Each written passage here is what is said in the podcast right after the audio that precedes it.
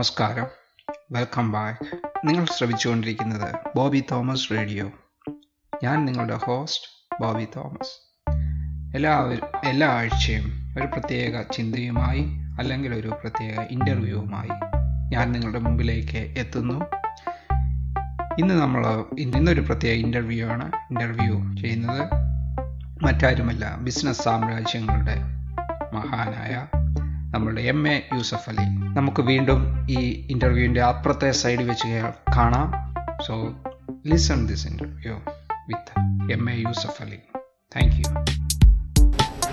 മലയാളികളുടെ അഭിമാനമാണ് Shri M A Yusuf Ali ഇരുപത്തി ഏഴായിരം ജീവനക്കാർ ഉള്ള വലിയ സാമ്രാജ്യത്തിന്റെ ഉടമ. അതിൽ ഇരുപതിനായിരത്തിലധികവും മലയാളികൾ. മുപ്പതിനായിരം കോടിയുടെ ബിസിനസ് ശ്രീ എം എ യൂസഫ് അലിയാണ് തുറന്ന മനസ്സോടെ സംസാരിക്കാൻ എത്തിയിരിക്കുന്നത് നമസ്കാരം. നമസ്കാരം വായിൽ വെള്ളിക്കരണ്ടിയുമായാണോ പിറന്നത്? ഞാൻ ഒരു കച്ചവട കുടുംബത്തിലാണ് ജനിച്ചത്. എന്റെ പിതാവ് പിതാവിന്റെ സഹോദരന്മാർ നാല് സഹോദരന്മാർ കച്ചവടക്കാരായിരുന്നു. എന്റെ പിതാവിന്റെ പിതാവ് ഒരു കച്ചവടക്കാരനായിരുന്നു. അദ്ദേഹം പറഞ്ഞ് ഞാൻ കേട്ടിട്ടുണ്ട് അദ്ദേഹത്തിന്റെയും പിതാവ് ഒരു കച്ചവടക്കാരനായിരുന്നു. അപ്പോൾ ഒരു കച്ചവട കുടുംബത്തിനാണ് ഞാൻ ജനിച്ചത്. അതിനുശേഷമുള്ള ചെറുപ്പകാലത്തെയുള്ള സാമ്പത്തിക അവസ്ഥ കുടുംബത്തിന്റെ എങ്ങനെയായിരുന്നു? എങ്ങനെയാണ് ഗൾഫ് നാട്ടിലേക്ക് എത്തപ്പെടുന്നത് ചെറുപ്പത്തിലും സാമ്പത്തികമായിട്ട് ജീവിക്കാനും സുഖകരമായി ഭക്ഷിക്കാനുള്ള സാഹചര്യമുള്ള ഒരു വീട്ടിലായിരുന്നു ഞാൻ ജനിച്ചത്.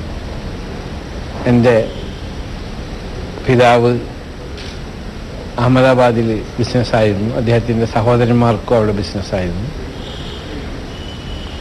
എന്റെ പിതാവിന്റെ നാലാമത്തെ സഹോദരൻ എം കെ അബ്ദുല്ല സാഹിബാണ് ആദ്യം ഗൾഫിലേക്ക് പോയത്. അങ്ങനെ അദ്ദേഹം അവിടെ ഉള്ളപ്പോഴാണ് ഞാൻ ഗൾഫിൽ ചെന്നെത്തിയത്. എങ്ങനെയാണ് ഗൾഫിലേക്കുള്ള ആദ്യത്തെ യാത്ര? എങ്ങനെയായിരുന്നു ആദ്യത്തെ തീരുമാനം? എത്രാം വയസ്സിൽ? ഏതാണ്ട് പത്- ഇരുപത് ഇരുപത് വയസ്സിൽ എന്റെ പഠിപ്പ് ഞാൻ അഹമ്മദാബാദിലായിരുന്നു പഠിച്ചത്.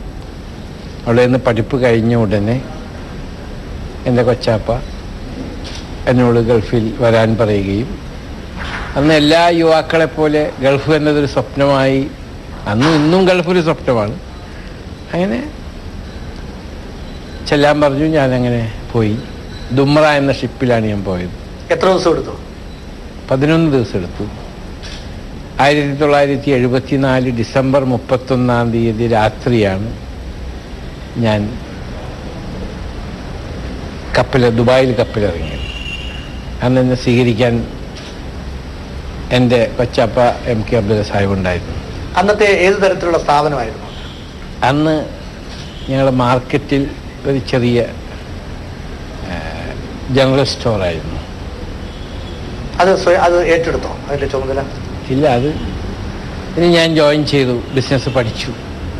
അതിനുശേഷം എങ്ങനെയായിരുന്നു ബിസിനസ് സാമ്രാജ്യത്തിലേക്ക് കാലുകുത്തുന്നത്? അതിനുശേഷം ഞങ്ങൾ ആദ്യം അവിടെ ഈ ചെറിയ ജനറൽ സ്റ്റോറിൽ നിന്ന്. ഏതെങ്കിലും നിലയ്ക്ക് ഡെവലപ്മെന്റ് വേണം ഇതെങ്ങനെ ഡെവലപ്പ് ചെയ്യാന്നതിനെ പറ്റി ഞാൻ ചിന്തിച്ചുകൊണ്ടിരുന്നു. അങ്ങനെ ഞങ്ങൾ ഈ ഞങ്ങൾ വിൽക്കുന്ന സാധനങ്ങൾ ഇമ്പോർട്ട് ചെയ്ത് വിൽക്കൽ തുടങ്ങി. അത് കഴിഞ്ഞ് അവിടെ നിന്ന് സൂപ്പർ മാർക്കറ്റുകൾ തുടങ്ങി. സൂപ്പർ മാർക്കറ്റുകളിൽ നിന്ന് വിപുലമായ വലിയ സൂപ്പർ മാർക്കറ്റുകൾ തുടങ്ങി. സൂപ്പർ അങ്ങനെ ആ സൂപ്പർ മാർക്കറ്റുകളും പിന്നെ അതിന്റെ കൂടെ ഞങ്ങൾ ഡിപ്പാർട്ട്മെന്റ് സ്റ്റോറുകൾ തുടങ്ങി. പിന്നീട് സൂപ്പർ മാർക്കറ്റും ഡിപ്പാർട്ട്മെന്റ് സ്റ്റോറും ഒരുമിച്ച് തുടങ്ങി. പിന്നീട് ഹൈപ്പർ മാർക്കറ്റുകൾ തുടങ്ങി. പിന്നീട് ഷോപ്പിംഗ് മാളുകളും ഹൈപ്പർ മാർക്കറ്റുകളും തുടങ്ങി. അങ്ങനെ ഞങ്ങളുടെ വലിയ സ്റ്റഡി ഗ്രോത്ത് പടിപടിപടിയായിട്ട് നയന്റീൻ സെവന്റി ഫോർ മുതലുള്ള പടിപടിയായ ഗ്രോത്താണ് ഇന്ന് നിലയിൽ എത്തിച്ചത്. അന്ന് ആരായിരുന്നു മാതൃക? ബിസിനസ് രംഗത്ത്? ഒരു വ്യക്തി എന്നുള്ള നിലയിൽ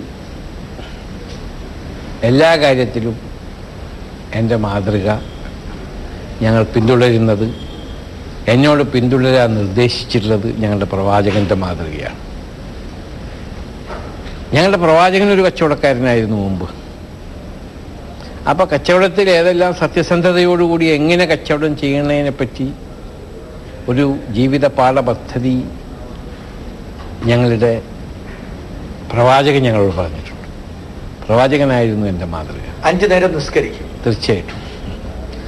ഹിന്ദുക്കൾക്ക് ഗൾഫിൽ മൃതശരീരം അടക്കം ചെയ്യുന്നതിനുള്ള ശ്മശാനം നിർമ്മിച്ചു കൊടുത്തു സർക്കാരിന്റെ സാങ്ഷൻ വാങ്ങിച്ചു. ഹിന്ദു സെക്കുലറാണ് തീർച്ചയായിട്ടും. അല്ല എല്ലാ മതവിഭാഗങ്ങളും പ്രാർത്ഥിക്കുന്നത് ഒരേ ദൈവത്തോടാണെന്ന് വിശ്വസിക്കുന്നവനാകുന്നു ഞാൻ. അത് വിവിധ മാർഗങ്ങളുണ്ട് അത്രയേ ഉള്ളൂ. അപ്പോൾ ഞങ്ങൾ ഖുർആൻ പറയുന്നു റബ്ബുൽ ആലമീൻ ലോകത്തിന്റെ മുഴുവൻ നാഥനാകുന്നു പ്രപഞ്ചനാഥനാകുന്നു. ഹൈന്ദവ സഹോദരന്മാരും സഹോദരികളും പറയുന്ന ഈശ്വരനാകുന്നു. ദൈവമാകുന്നു ലോകത്തിന്റെ മുഴുവൻ ഒന്നാണ്.